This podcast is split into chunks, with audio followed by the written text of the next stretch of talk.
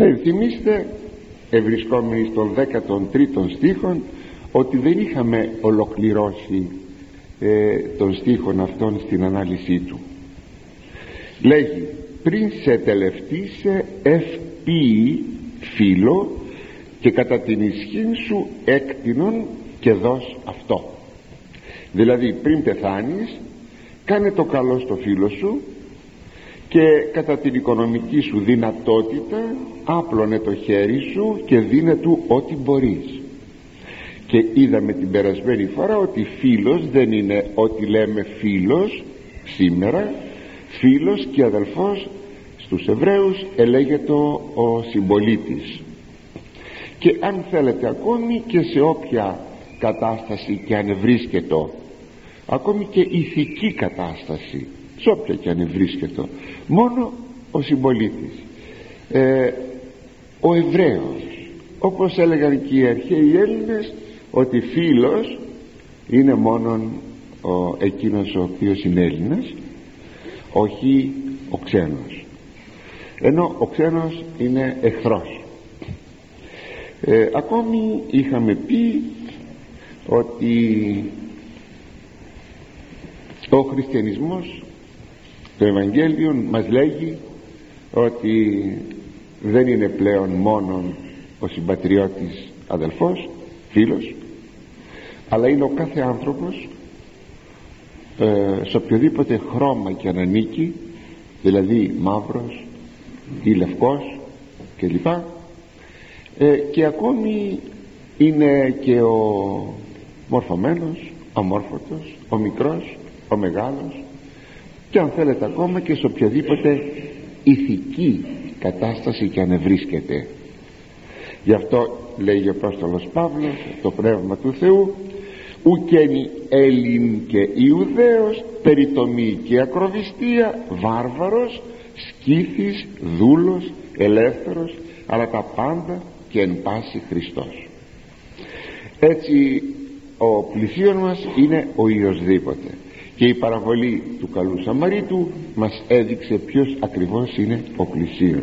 Και μάλιστα ο Κύριος διαλέγει τον Σαμαρίτην ακριβώς γιατί οι Ιουδαίοι με τους Σαμαρίτες δεν είχαν καμία επικοινωνία και διατηρούσαν μία αντιπάθεια και εχθρότητα.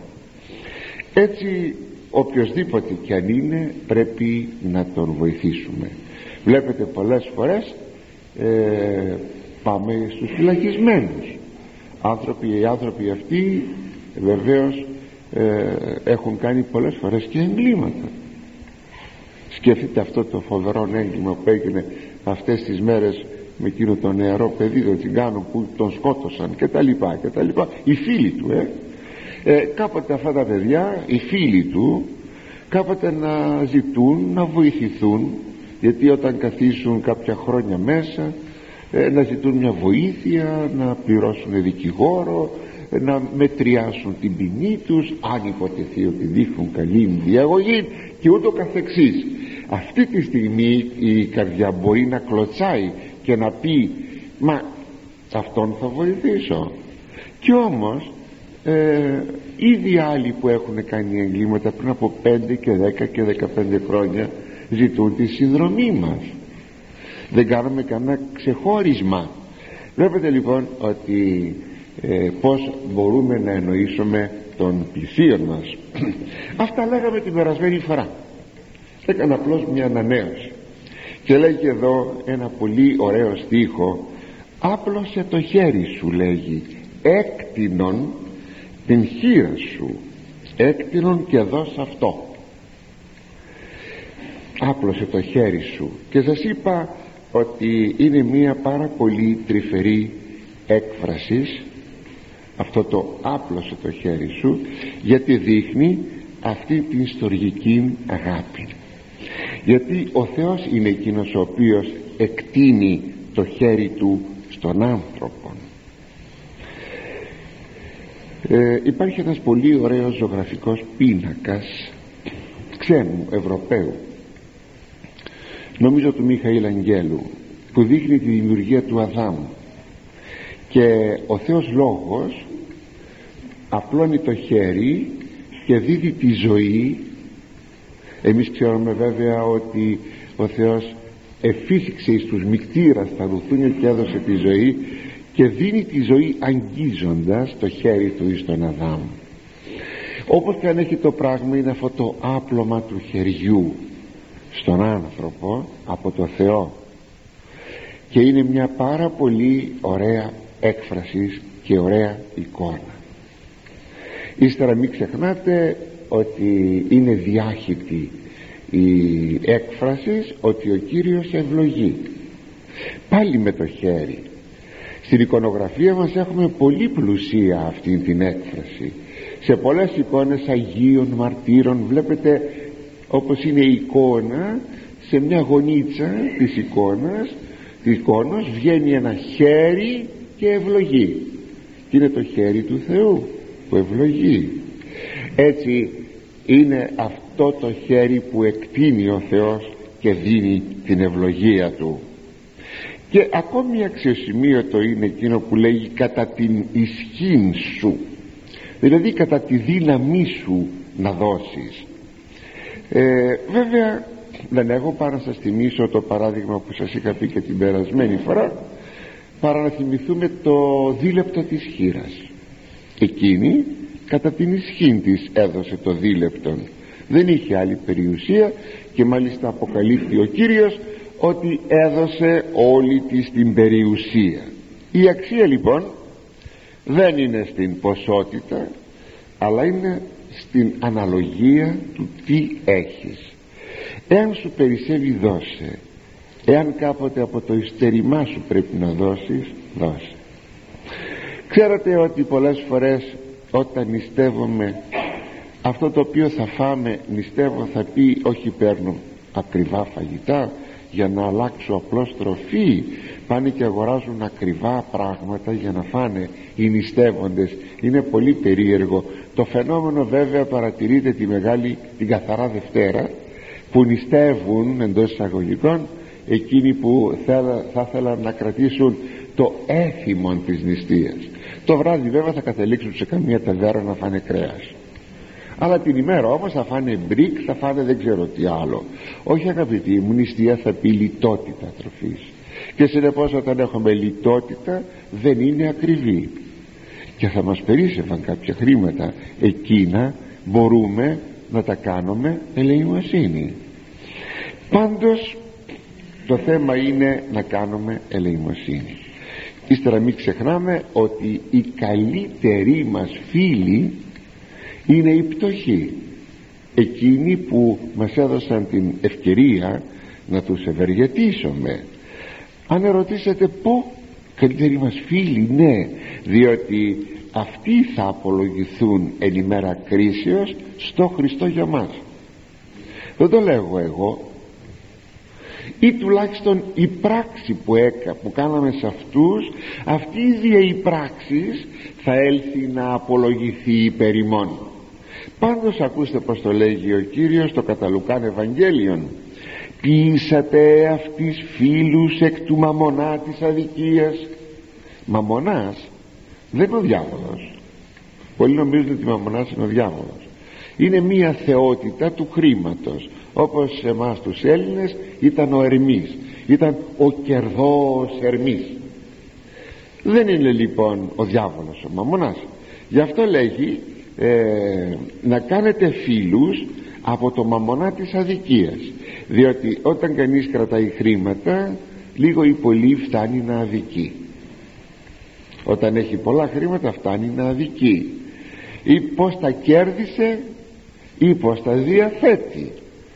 Ε, είναι όταν, όταν εκλείπεται δέξονται ημάς εις τα αιωνίους κοινάς. Όταν λέει φύγετε από τον παρόντα κόσμο να σας δεχθούν εις τα αιωνίους κοινάς. Ποιοι; Αυτοί οι φίλοι ποιοι είναι αυτοί οι φίλοι; Εκείνοι που ευεργετήθηκαν με χρήματα. Με πράγματα που τους δώσαμε αγαθά. Το λέγει ο Κύριος αυτό. Και ερχόμεθα αγαπητοί μου στον επόμενο στίχο.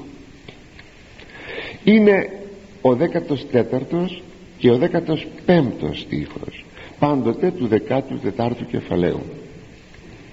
Δυο στίχους παίρνω μαζί μη αφιστερήσεις από αγαθής ημέρας και μερείς επιθυμίες αγαθής μη σε παρελθάτο ουχή εταίρο καταλήψεις τους πόνους σου και τους κόπους σου εις διέρεσιν κλήρου. Δηλαδή μην αποστερήσεις τον εαυτό σου από τη χαρά και την τρυφή μιας γιορτινής ημέρας. Μην αφήνεις να περνούν οι χαρές που σου δίνει ο Θεός. Εξάλλου σε άλλους δεν θα αφήσεις τους κόπους σου για να τους κληρονομήσουν. Αφού θέλει να πει εδώ ο Ιερός Συντάκτης δεν πρέπει να είσαι τσιγκούνης. Γιατί βλέπετε είναι μια διοίκουσα γραμμή σε όλα τα χωρία αυτά αλλά τελειώνουμε όμως πια ίσως την ερχομένη φορά. Ε, τελειώνουμε ε, αυτήν την, ε, αυτό το θέμα την ενότητα των θεμάτων. Ε, αφού δεν πρέπει να είσαι τσιγκούνης τότε φρόντισε να χαρίσεις όσα σου, όσα σου δώσει ο Θεός. Είναι πάρα πολύ απλό. Εδώ όμως αν το πάρουμε το πούμε μόνον έτσι μπορεί να γίνει μια παρανόηση γι' αυτό ακριβώς θα πρέπει και να το αναλύσουμε. Λέγει μην αφήνεις να περνούν οι γιορτάσιμες ημέρες οι γιορτινές ημέρες. Πράγματι δεν πρέπει να περνούν οι χαρές. Ποιες χαρές και οι γιορτές; Εκείνες που δίνει ο Θεός και βέβαια ο Θεός όταν δίδει ευκαιρίες για μια γιορτή δεν θα ήθελε ποτέ αυτή η γιορτή να μετατραπεί σε μια κατάσταση αμαρτίας. Η παρουσία μιας γιορτής μέσα στο χρόνο που επαναλαμβάνεται έχει μια πολλαπλή αξία και πολλαπλή σημασία. Η γιορτή καταρχάς είναι μια μνήμη. Θυμόμαστε.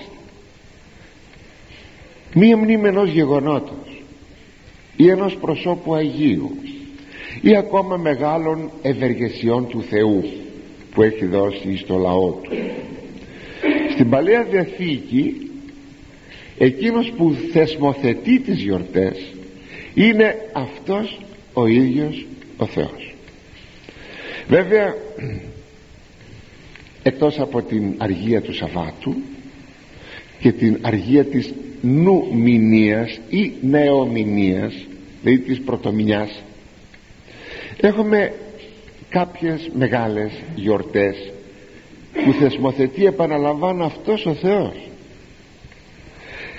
Όπως είναι η γιορτή του Πάσχα της Πεντηκοστής της σκηνοπηγίας κάπου το Σεπτέμβριο γίνεται του εξυλασμού των κλήρων των εγγενείων του ναού.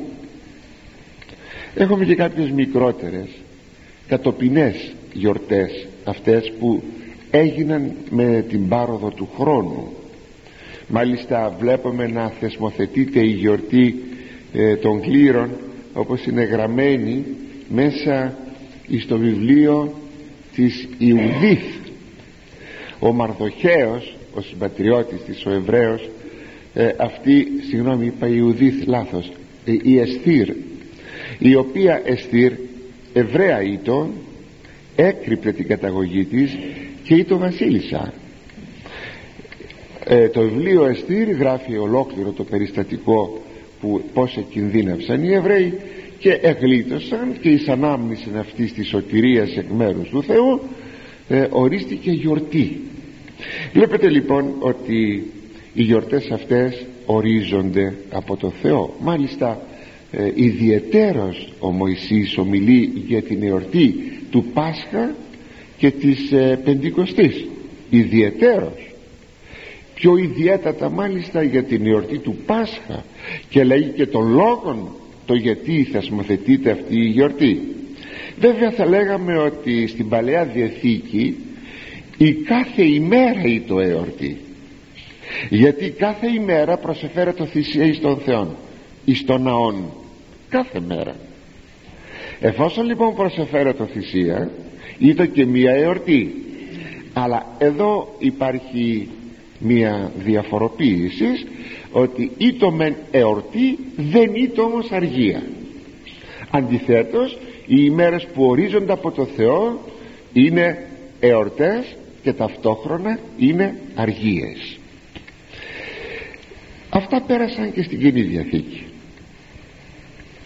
Και έχουμε και εμείς πολλές γιορτές οι οποίες είναι αφιερωμένες στη μνήμη ενός Αγίου ή περισσότερων Αγίων ή σε δεσποτικό θεομητορική εορτή ή εορτή ενός γεγονότος όπως είναι η έβρεσης και η ύψωσης του Τιμίου Σταυρού 14 Σεπτεμβρίου ή ακόμα εγγένεια ενός ναού του ναού της του Θεού Σοφίας ή ακόμα και τα εγγένεια μιας πόλεως όπως είναι η βασιλεύουσα η Κωνσταντινούπολης. Αυτά όλα αποτελούν γιορτές. Βέβαια και εμείς εφόσον τελούμε τη Θεία Λειτουργία και μπορεί να μην τελέσουμε εμείς την τελεί κάποιος άλλος παραπέρα αντιλαμβάνεστε ότι αυτή η τέλεση της Θείας Λειτουργίας αποτελεί εορτή. Δεν είναι εξάλλου όλες οι ημέρες του έτους αφιερωμένες στη μνήμη ενός Αγίου περισσότερων Αγίων κλπ κλπ. Είναι εορτή αλλά δεν είναι όλες οι ημέρες ε, αργίες. Έτσι η αργία μπαίνει σε κάποιες γιορτές. Δεν είναι όλες οι ημέρες και καθορίστηκαν αυτές οι ημέρες. Βέβαια και η Κυριακή καθορίστηκε από την εποχή του Μεγάλου Κωνσταντίνου ως ημέρα όχι μόνο εορτής αλλά και ως ημέρα αργίας όπως κατά αντιστοιχείαν ήταν το Σάββατο εις τους Εβραίους. Σας είπα ότι η αξία μιας γιορτής είναι πολλαπλή. Λατρεύεται πρώτα πρώτα από το λαό ο Θεός ακόμα διατηρείται όπως σας είπα η ιστορική μνήμη των ευεργεσιών του Θεού. Και προβάλλεται το καλό παράδειγμα ενός Αγίου που καλούμεθα να τον μιμηθούμε αυτόν τον Άγιον. Ακόμη επιτυγχάνεται μια σωματική ανάπαυση ξεκούρασης. Δουλεύει κανείς έξι μέρες όχι πέντε έξι μέρες και την εβδόμη ξεκουράζεται ακόμη δίδεται και μια ευκαιρία φιλανθρωπίας ε, να επισκεφθούμε κάποιον ασθενή κλπ. Ακόμη ευκαιρία ακροάσεως του Λόγου του Θεού και ακόμη και μια ευκαιρία μιας κοινωνικής επικοινωνίας. Να πάμε να δούμε κάποιους αδελφούς να δουν εκείνοι εμάς μια επικοινωνία. Μάλιστα αυτή η επικοινωνία ε, μπορεί για μια στιγμή να πραγματοποιηθεί και εις των ναών όταν τελειώσει η Θεία Λειτουργία από μια λειτουργία Κυριακής ή γιορτής να επικοινωνήσουν οι πιστοί μεταξύ των να χαρούν να δουν τους άλλους και να χαρούν να μας δουν οι άλλοι και να χαρούν είναι πάρα πολύ ωραίο αυτό. Εξάλλου η αξία η πολλαπλή μιας γιορτής όπως τη θεσμοθετεί ο Θεός φαίνεται και το πως σκέπτονται οι εχθροί του λαού του Θεού. Και οι εχθροί του Θεού διότι όπως λέγει ο 73ος ψαλμός στίχος 8 λέει δεύτε και καταπαύσομεν πάσας τα εορτάς του Θεού από της γης ελάτε λέγει να σταματήσουμε τις γιορτές του Θεού που γίνονται πάνω στη γη αυτό αγαπητοί μου δεν θα το έλεγαν αν δεν εγνώριζαν την αξία μιας γιορτής μην ξεχνάτε μέχρι χθες. αν δεν είναι και ακόμη σήμερα ας πούμε μέχρι χθες. στη Σοβιετική Ένωση τα Χριστούγεννα δεν ήταν εορτή ήταν εργάσιμος ημέρα ακριβώς για να μην δοθεί η δυνατότητα να γιορταστούν τα Χριστούγεννα. Είναι αυτό πάρα πολύ φανερό. Αλλά σε όλα αυτά που είπαμε και όπως ε, λέει η Σοφία Σιράχ τα δύο αυτά χωρία που σας διάβασα αναφέρεται ότι στη γιορτή ο πιστός πρέπει να εφρανθεί. Δηλαδή πρέπει να χαρεί πρέπει να αισθανθεί τη γιορτή και να τη ζήσει. Ε, αυτό είναι και μία ανάγκη βιολογική διότι μέσα στην καθημερινότητα ο άνθρωπος πιέζεται και πολύ περισσότερο μάλιστα στην εποχή μας πιέζεται. Έτσι έχει την ανάγκη ενός πως το λέμε ξεδίνω λέμε.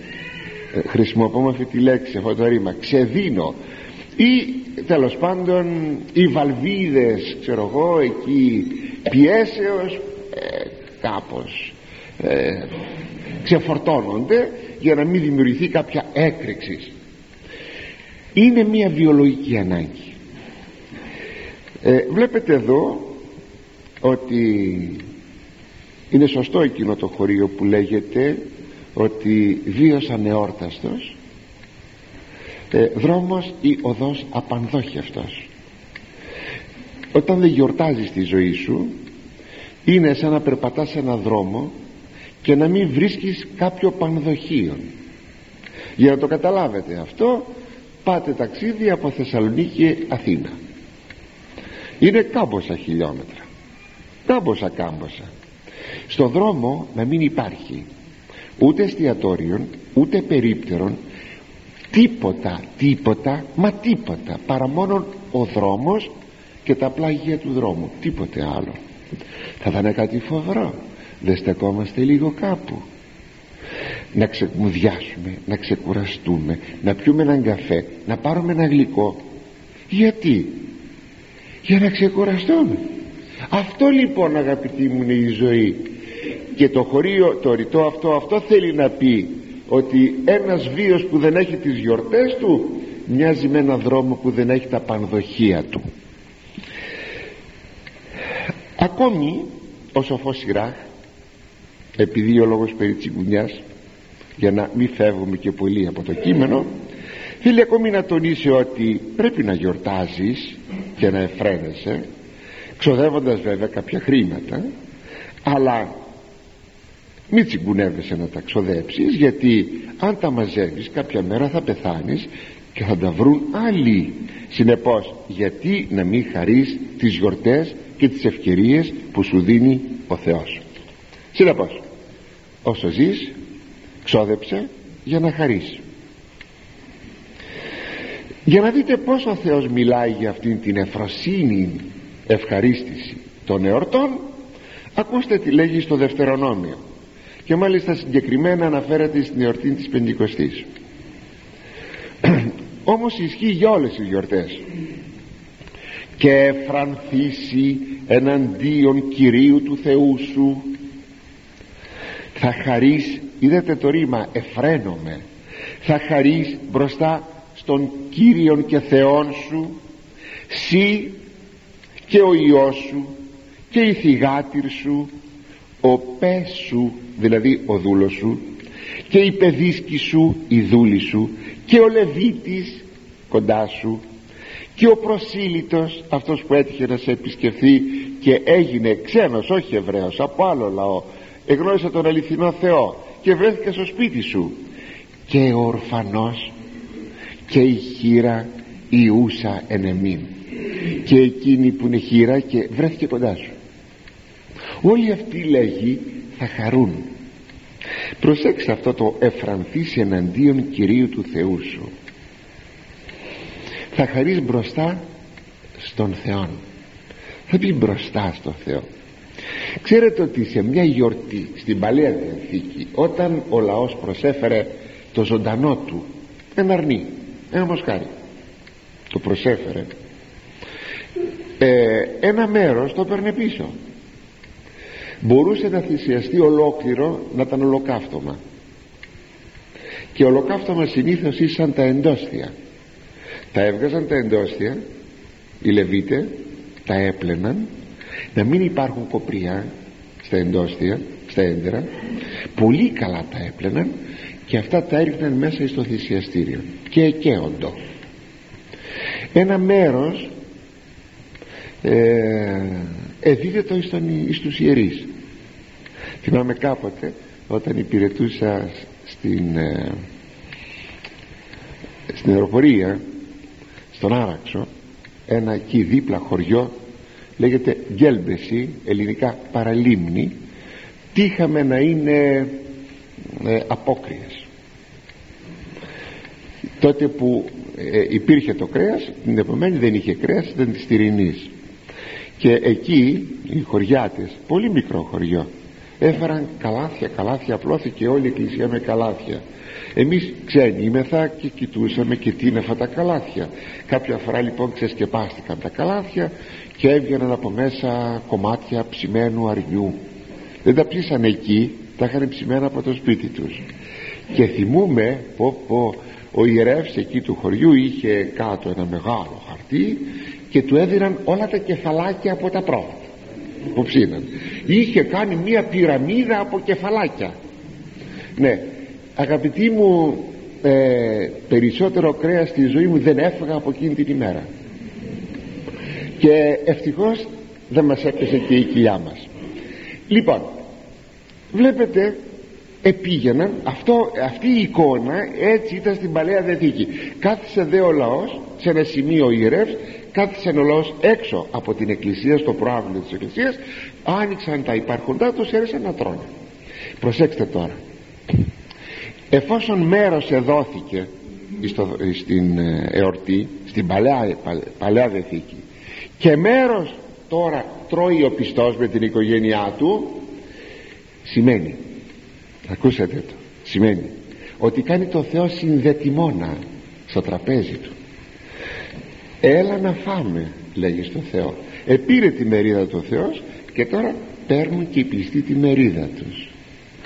Αλλά αυτό είναι θαυμαστόν εις τη Θεία Λειτουργία.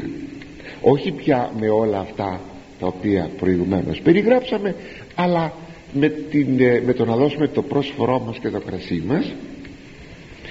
Μας τα μεταβάλλει ο Κύριος σε σώμα και αίμα Χριστού και μας καλεί συνδετημόνες στο τραπέζι του.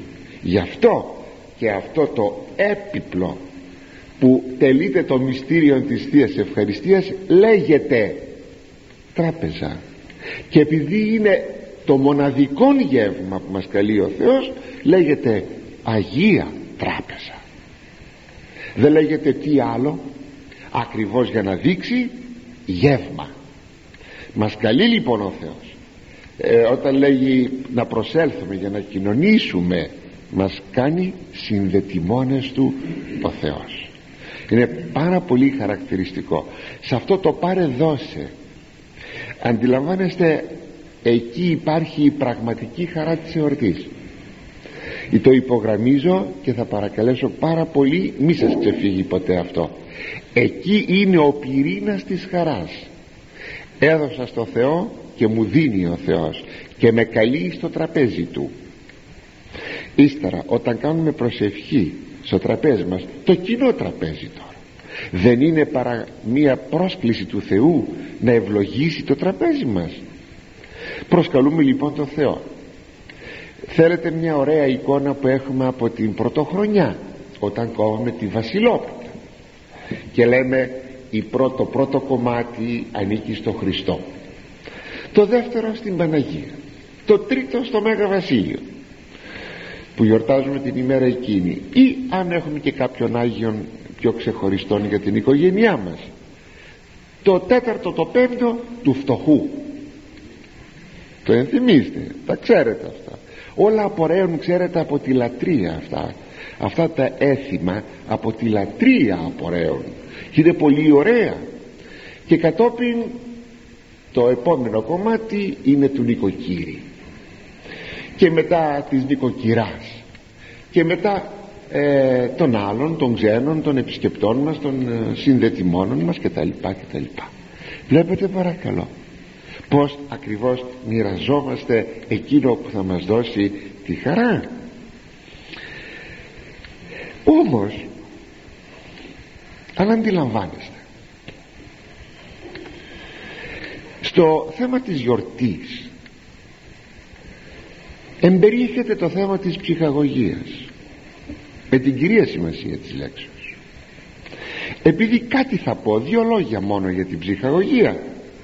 Γι' αυτό ετώνησα πριν φύγω από το θέμα αυτό ότι η καρδία της χαράς της εφροσύνης είναι αυτή η κοινωνία με το Θεό. Του δίνουμε και μας δίνει μας έδωσε του δίνουμε και μας ξαναδίνει. Λέμε τα Σάικτονσον εκείνος μετά ε, αφού μας τα έδωσε τη βροχή θερήσαμε. Δικά του είναι. Τα δικά σου από τον ειδικό σου. Του τα δίνουμε ως πρόσφορο και ως κρασί και μας τα ξαναδίνει πάλι πίσω σαν σώμα του και αίμα του. Έτσι αγαπητοί μου ο Θεός εννοεί τη χαρά από μια γιορτή. Έτσι την εννοεί. Ελάτε όμως που τώρα εμείς με μια γιορτή συνδέσαμε και άλλα πράγματα. Ή προσπαθούμε να λύσουμε αυτό που λέμε ψυχαγωγία. Λέω να λύσουμε διότι ειδικά στην εποχή μας έχει γίνει πρόβλημα το θέμα της ψυχαγωγίας και προσπαθούμε λοιπόν με τις γιορτές και μάλιστα τις θρησκευτικές εορτές να λύσουμε αυτό το πρόβλημα. Και επειδή δεν είμαι θα διατεθειμένοι να περιοριστούμε στις θρησκευτικές εορτές για να βρούμε την ευκαιρία να ψυχαγωγηθούμε όπως εμείς αντιλαμβανόμεθα βέβαια την ψυχαγωγία γι' αυτό φτάσαμε στο σημείο να διαχωρίσουμε πλέον την εορτή από την ψυχαγωγία και η ψυχαγωγία να γίνει αυτόνομος να μην έχει πλέον καμία σχέση με οποιαδήποτε γιορτή. Σας είπα ότι είναι ένα πρόβλημα η ψυχαγωγία γιατί ε, σε ποιον όμως είναι; Στον πνευματικό άνθρωπο δεν υπάρχει πρόβλημα. Στον αληθινά πνευματικό άνθρωπο. Το έχει λύσει το πρόβλημα αυτό. Δεν υπάρχει καν πρόβλημα. Γιατί απλούστατα έχει δώσει σωστές διαστάσεις σε αυτό που λέγεται ψυχαγωγία ο πνευματικός άνθρωπος. Αλλά και εις τον μη πνευματικόν άνθρωπο των ολότελα κοσμικών και εκεί δεν υπάρχει πρόβλημα μπορεί να υπάρχει πρόβλημα χρημάτων αλλά δεν υπάρχει πρόβλημα ε, ψυχαγωγίας όπως θα την ήθελε. Γιατί απλούστατα δεν τον ενδιαφέρει η ποιότητα της ψυχαγωγίας κυνηγάει διώκει εκείνη την οποία θέλει.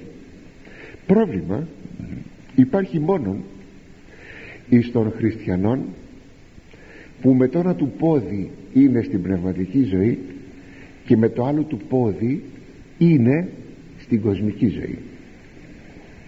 Σε αυτόν βέβαια υπάρχει πρόβλημα και θα υπάρχει πάντα το πρόβλημα και το πρόβλημα γεννιέται από την προσπάθειά του να φέρει σε συνύπαρξη δύο πράγματα που δεν μπορούν να συνυπάρχουν γι' αυτό είναι και πρόβλημα. Γι' αυτό το λόγο. Διότι προσπαθεί να κάνει μίξη αμίκτων πραγμάτων. Αλλά η ψυχαγωγία παίρνοντας διαζύγιο από τη γιορτή και γενομένη αυτόνομη έπαψε πια να λέγεται ψυχαγωγία.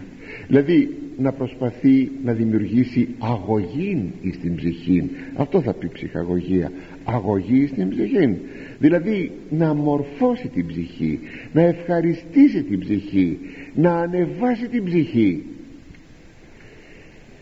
Έγινε από ψυχαγωγία έγινε διασκέδασης. Και το ρήμα διασκεδάνει μη ή διασκεδάνει με και το ενεργητικό και το μέσο ξέρετε από το σχολείο θα πει διασκορπίζω ή διασκορπίζουμε το μέσο. Πράγματι έγινε σκορπισμός στην ψυχή της ψυχής. Δεν είναι πια ψυχαγωγία είναι διασκέδασης.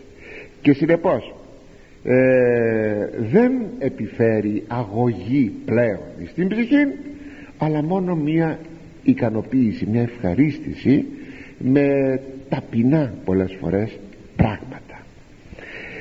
Το πρόβλημα πάντως της συγχρόνου ψυχαγωγίας και είπαμε για ποιους βρίσκεται σε τρία πράγματα. Το πρώτο είναι η μορφή της ψυχαγωγίας. Το δεύτερο είναι το περιεχόμενο της ψυχαγωγίας και το τρίτο είναι ο σκοπός της ψυχαγωγίας. Αυτά τα τρία η μορφή της ψυχαγωγίας αν έχετε προσέξει ιδιαίτερα στην εποχή μας με τα αρκετά χρήματα που διαθέτει ο κάθε άνθρωπος προσπαθεί να είναι πολύ εμπλουτισμένη. Δηλαδή πολυδάπανη και εξεζητημένη και πολλές φορές βλαβερή. Σκεφτείτε αν αυτό πια μπορεί να λέγεται ευχαρίστηση να ξέρουμε από στατιστικές ότι αν θα βγούμε Χριστούγεννα, Πάσχα, Απόκριες κάποια μεγάλη γιορτή βγουν από τις πόλεις Θεσσαλονίκης, Αθηνών κλπ. Αυτοκίνητα ε, 30 ή 50 θα σκοτωθούν. 200-300 θα τραυματιστούν. Θα αντιλαμβάνεστε αυτό μπορείτε να φανταστείτε ότι ε, θα έπρεπε κανείς να βάζει τον εαυτό του μέσα σε αυτή την περίπτωση; Ότι μπορεί να πέσει σε αυτόν ο κλήρος να σκοτωθεί; Αλλά όταν έχεις αυτή την αγωνία το άγχος του θανάτου της καταστροφής και μάλιστα μιας καταστροφής ε, ίσως οικογενειακής δηλαδή όλη η οικογένεια να σκοτωθεί αντιλαμβάνεστε ότι δεν μπορεί κανείς να αισθάνεται πολύ καλά. Πόσα χρήματα ξοδεύονται μετά για μια τέτοια έξοδο για μια τέτοια ψυχαγωγία. Βέβαια δεν περιορίζονται πια οι Έλληνες να πάρω τους Έλληνες δεν περιορίζονται πια στον ελληνικών χώρων παίρνουν το αεροπλάνο και πάνε στη Μαδαγασκάρη πάνε στη Χονολουλού πάνε στη, στα στον Ειρηνικό ωκεανό. Όταν το πρωτάκουσα αυτό κάποτε ότι πάνε, πάνε εκδρομή στον Ειρηνικό ωκεανό έμεινα κατάπληκτος. Στον Ειρηνικό ωκεανό. Βέβαια η Ευρώπη και αυτή πια είναι περιορισμένη. Ε, Ευρώπη και τι είναι η Ευρώπη; Μακριά μακριά.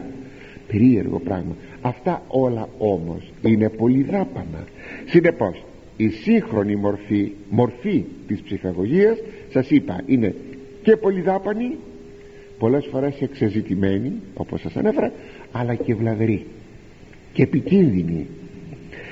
Οι παλαιότεροι άνθρωποι ξέρετε μέρανε στον τόπο τους και ψυχαγωγούνται με μορφές ψυχαγωγίας πάρα πολύ απλές.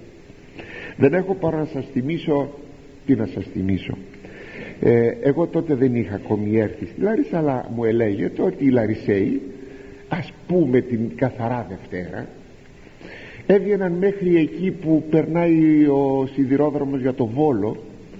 Ναι κάπου εκεί σε εκείνο το μέρος κάπου εκεί και τρώγαν και πίναν και τέλος πάντων.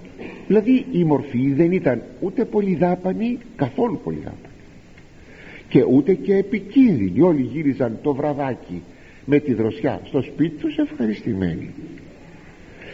Για να μην πω κάτι που στο χωριό του πατέρα μου στο νησί του πατέρα μου μη μου πείτε τα μικρά παιδιά οι μεγάλοι έπαιζαν αυτό που λέμε τσιλίκι ή ξυλίκι όπως λέγεται στην, στην Αθήνα ή όπως λέγεται στο χωριό του πατέρα μου λέγεται τσόνια. Έτσι λέγεται. Ναι παίζαν οι μεγάλοι. Κούνιες χαρταετούς και οι μεγάλοι. Εγώ θυμάμαι μικρός ήμουνα και μου είχε αγοράσει ο πατέρας μου ένα χαρταετό.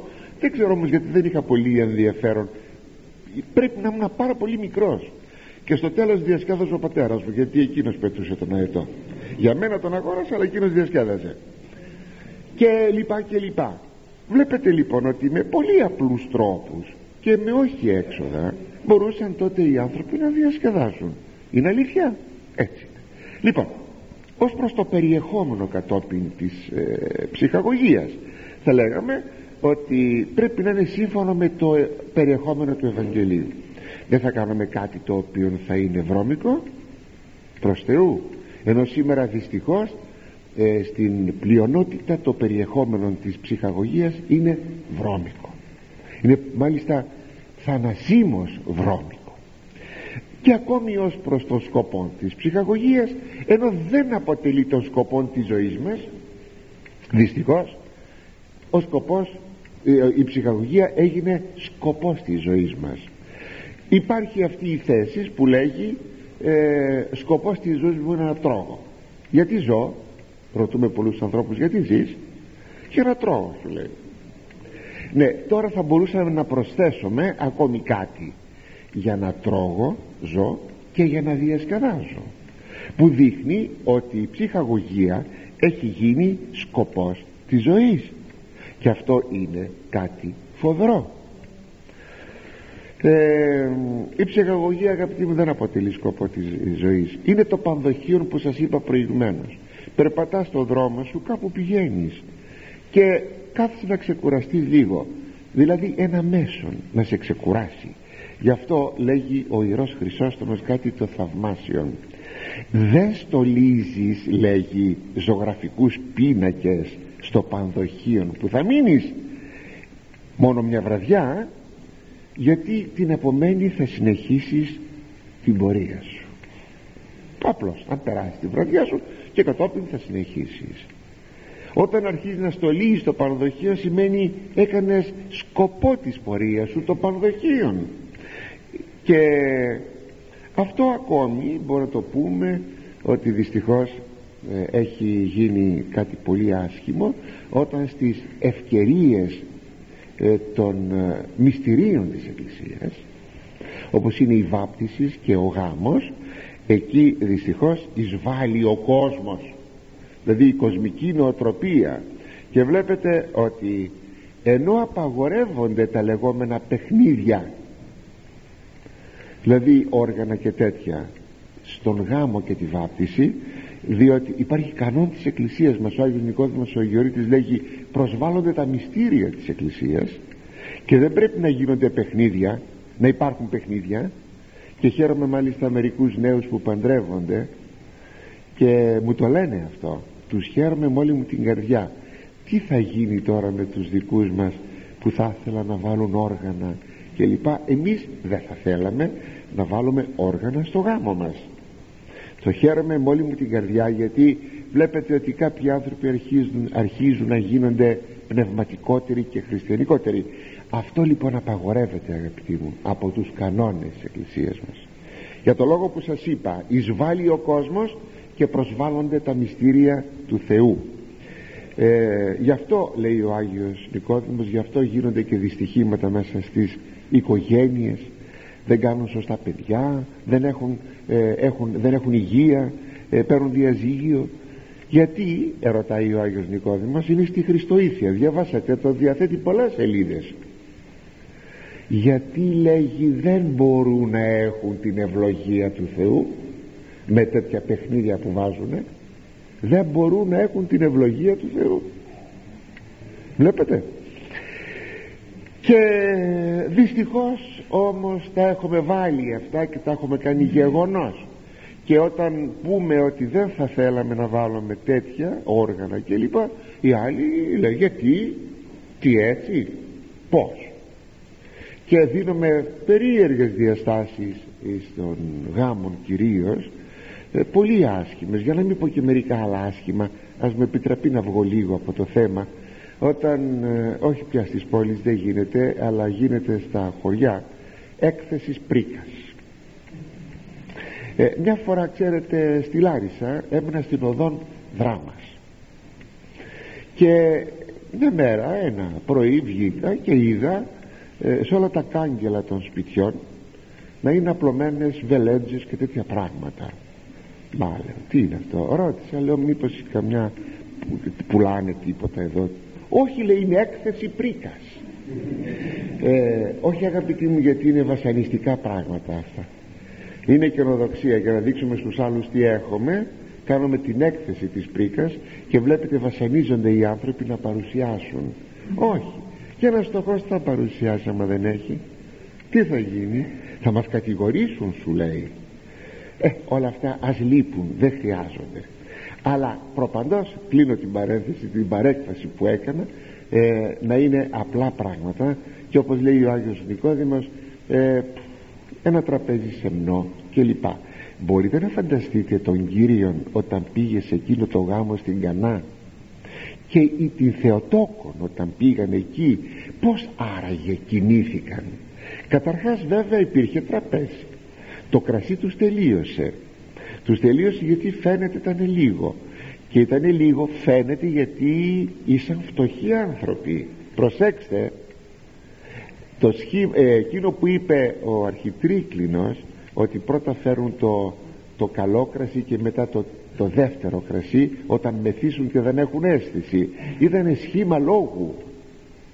Θα πιστεύατε εσείς ότι θα πήγαινε ο Κύριος σε έναν τόπο που θα μεθούσαν εκεί οι άνθρωποι; Θα ερδέχεται να πάει εκεί ή θα πήγαινε η Θεοτόκος εκεί; Ποτέ.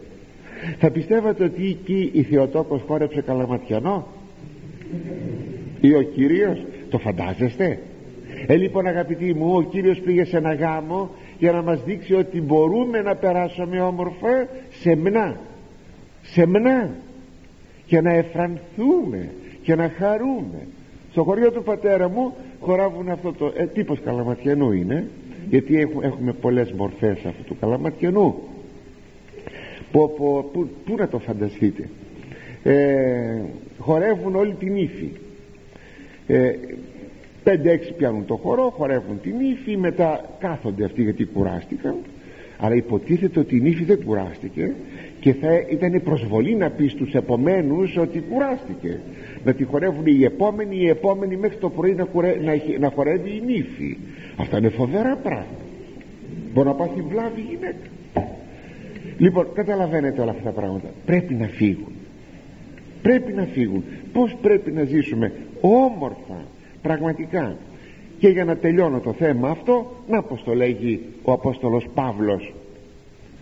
Το λέει στους Ρωμαίους το γράφει στους Ρωμαίους.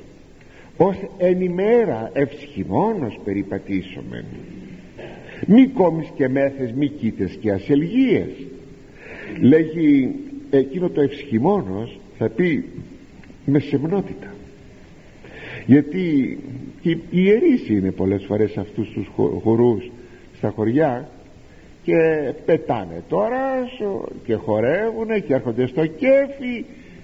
Αυτό δεν είναι εύσχημον.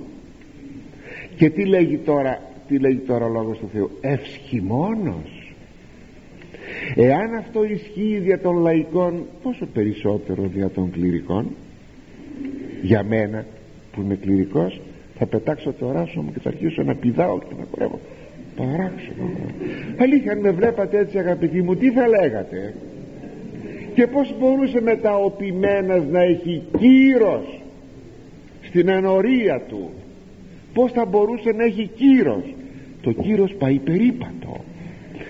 Ευσχημόνος λοιπόν περιπατήσουμε να πολιτευτούμε μη κόμις και μέθες τι είναι ο κόμος; Ο κόμος όπως λέει ο οικουμένιος ε, εστί τα μεταμέθης και ύβρεως άσματα. Όταν μεθύσει κανείς και τραγουδάει και ξέρετε πως τραγουδούν οι μεθυσμένοι άνθρωποι ε, όλο μελωδία είναι. Ναι ε, με, και ύβρεως άσματα άσχημα πράγματα βρίζουν πολύ άσχημα κινούνται. Και ακόμη όπως λέγει ένας άλλος ερμηνευτής ο Ζηγαβινός τι είναι ο κόμος ο κόμος του κόμου. Είναι συμπόσιον με τα εσχρών ασμάτων.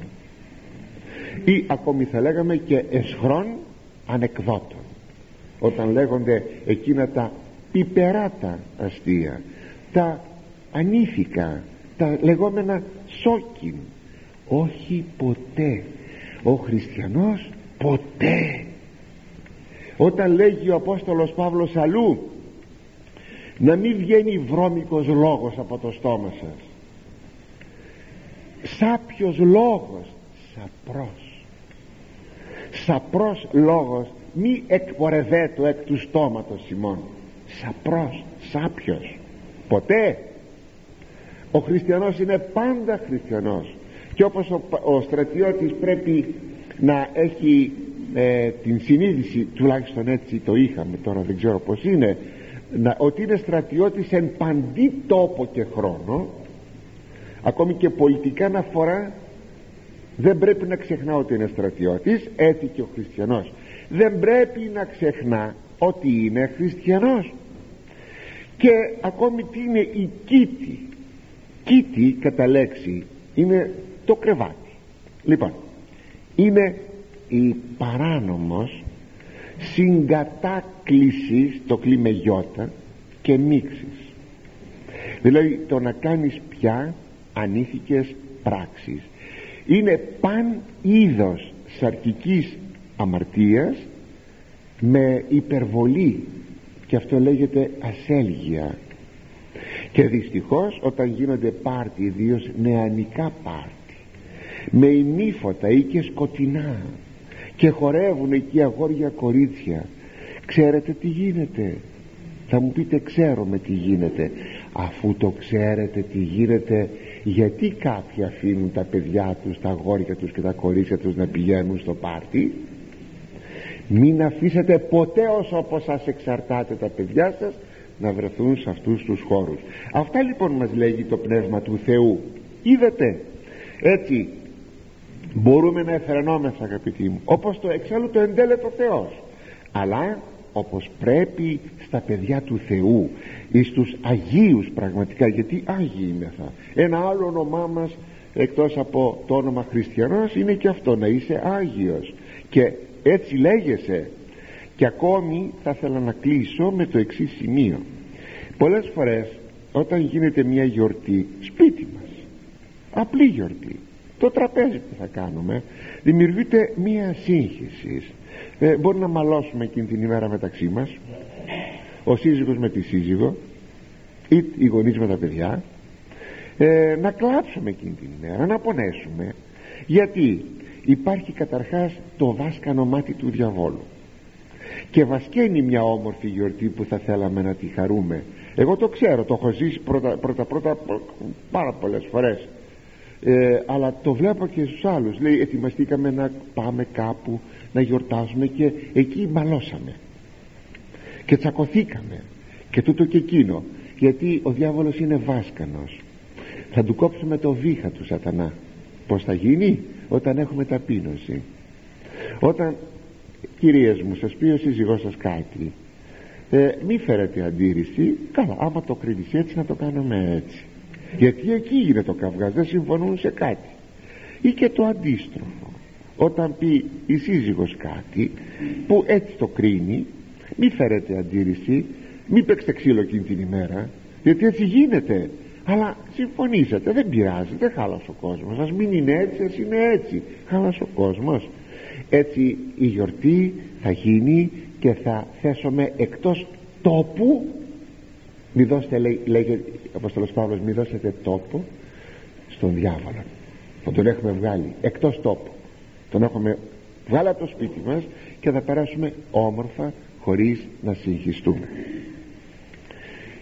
Και ερχόμεθα τώρα αγαπητοί μου στον επόμενο στίχο τον 16ο δώσ και λάβε και απάτησον την ψυχήν σου ότι ούκε στην ενάδου ζητήσε τρυφήν δώσε και πάρε.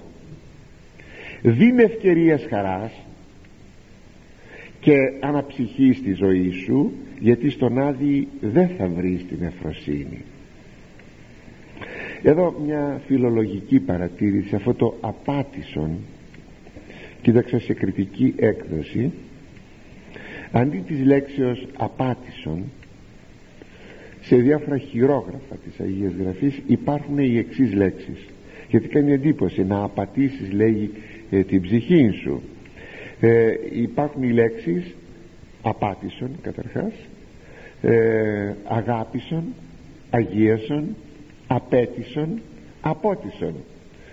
Αυτές οι ποικίλες γραφές ε, είναι από αντιγραφικά λάθη. Το λέγω έτσι για την ιστορία αυτό να το γνωρίζετε. Ε, συνεπώς η έννοια της λέξεως είναι ε, φρόντισε να χαρείς μια ευκαιρία που σου δίνει ο Θεός αν έπρεπε να χρησιμοποιήσουμε τη λέξη απάτησον ξεγέλασε τροποντινά ε, την ψυχή σου. Άντε φύγε από τη δουλειά η πολλή δουλειά λέγει τρώει τον αφέντη έτσι λέει η παροιμία. Θα μπορούσαμε έτσι να ερμηνεύσουμε με την, με την λέξη απάτησον απατώ. Άντε άφησε την τώρα τη δουλειά σου άντε λιγάκι να χαρείς παραπέρα. Τέλος πάντων το θέμα είναι αυτό. Να χαρείς μια ευκαιρία που σου δίνει ο Θεός. Φυσικά ο λόγος αυτός δεν έχει καμία σχέση με το φάγομεν και πίωμεν αύριον γάρα αποθνίσκομεν δεν έχει καμία σχέση. Εξάλλου είδατε και το νόημα του προηγουμένου στίχου ούτε ακόμη με ό,τι περιγράφει η Σοφία Σολομώντος στο δεύτερο κεφάλαιο που λέγει εκεί ο λίγος εστίν και λυπηρός ο βίος ημών και ουκ στην ίασης εν τελευταία ανθρώπου δεν θεραπεύεται όταν πεθάνει ένας άνθρωπος πέθανε. Και ούτε γνώστη ο αναλύσας εξάδου και δεν γυρίσε κανείς από τον άδει να μας πει τι γίνεται δε φτεούν και απολαύσομεν των όντων αγαθών. Ελάτε λοιπόν να φάμε και να πιούμε ό,τι αγαθά έχει απάνω στη γη να τα χαρούμε. Όχι με αυτή την έννοια. Έτσι μιλάνε οι ληστές. Αλλά με την έννοια του προηγουμένου στίχου. Να χαρείς αυτό που σου δίνει σαν ευκαιρία. Χαράς ο Θεός. Ακούστε τι λέγει ο εκκλησιαστής για να δούμε το αληθές νόημα του χωρίου. Είναι στον ένατο στίχο. Δεύρο φάγε εν εφροσύνη των άρτων σου. Έλα να φας λέγει το ψωμί σου με εφροσύνη. Και πίε εν καρδία αγαθή ίνων σου και να πεις το κρασί σου με καλή καρδιά. Ότι ήδη ευδόκησε ο Θεός τα ποίηματά σου γιατί ο Θεός ευλόγησε τα έργα σου επάνω σε αυτό το χωρίο αγαπητοί μου ξέρετε πόσα θα μπορούσε κανείς να πει. Έχετε την εντύπωση ότι ένα πλούσιο τραπέζι εξασφαλίζει και την εφροσύνη; Λάθος. Διότι όταν υπάρχουν μύριοι πάθη μες στην ψυχή πως είναι δυνατόν κανείς να χαρεί το τραπέζι του και τα αγαθά του; Ενώ ένας έστω πτωχός άνθρωπος μπορεί να έχει απλό απλό φαγητό απλό τραπέζι αλλά να έχει όμως τη χαρά μέσα του. Να έχει ειρήνη. Ακούσατε να έχει ειρήνη. Γι' αυτό αλλού η Αγία Γραφή λέγει ότι είναι προτιμότερο να τρώει κανείς το ψωμί του με τα ειρήνης ε, παρά πλούσιο φαγητό με μάχες και τέτοια πράγματα. Να χαρεί κανείς το σπιτικό του. Ο σύζυγος, η σύζυγος, η γυναίκα του τα παιδιά να καθίσω τραπέζι. Τι ωραία λέει ως νεόφυτα λέον κύκλο της τραπέζης σου λέει ένας ψαλμός γύρω γύρω τα παιδιά σου στο τραπέζι και τρώτε όμορφα και χαρούμενα και όταν ψάλουμε εκεί στο τραπέζι ε, ένα εκκλησιαστικό ψάλουμε και τα λοιπά. Πόσο ωραίο θα είναι. Αυτό λέγει έλα να φας αυτά που σου ευλόγησε ο Θεός αυτό είναι νόμιμο αυτή την έννοια έχει το χωρίο το επιχείρημα ότι στον Άδη δεν υπάρχει απόλαυσης δείχνει αγαπητοί μου το πως αντιλαμβάνεται η Παλαιά Διαθήκη τον Άδη. Είναι ο προ-Χριστού χρόνος που ο Άδης ήταν τρομερός. Εδώ ο στίχος αποδίδει αυτό που ο ψαλμοδός έλεγε ε, είναι στον 38ο ψαλμό άνεσμη ή να αναψύξω πρώτου με απελθύν και ουκέτι μη υπάρξω. Άσε με λίγο να χαρώ τη ζωή μου. Ξέρετε ο Δαβίδ ήταν γεμάτο από περιπέτειες. Μια ζωή την πέρασε με πολέμους και περιπέτειες. Και δεν έζησε πολλά χρόνια ο Δαβίδ. Δηλαδή δεν έφασε σε βαθιά γεράματα και λέει άφησε με να χαρώ Κύριε λίγο πριν φύγω πριν πάω εις τον Άδη γιατί πια εκεί από εκεί δεν μπορώ να ξαναγυρίσω πάλι στη γη. Συνεπώς ο Άδης ήταν τρομερός. Ε, ο άνθρωπος παράς δεθήκης το πάρα πολύ άσχημα. Τα πράγματα όμως αλλάζουν. Ο Χριστός που κατέβηκε στον Άδη τον κατέστησε παράδεισο. Και αν κανείς έχει ζήσει τη ζωή του Ευαγγελίου τότε δεν έχει πια να φοβάται τίποτε.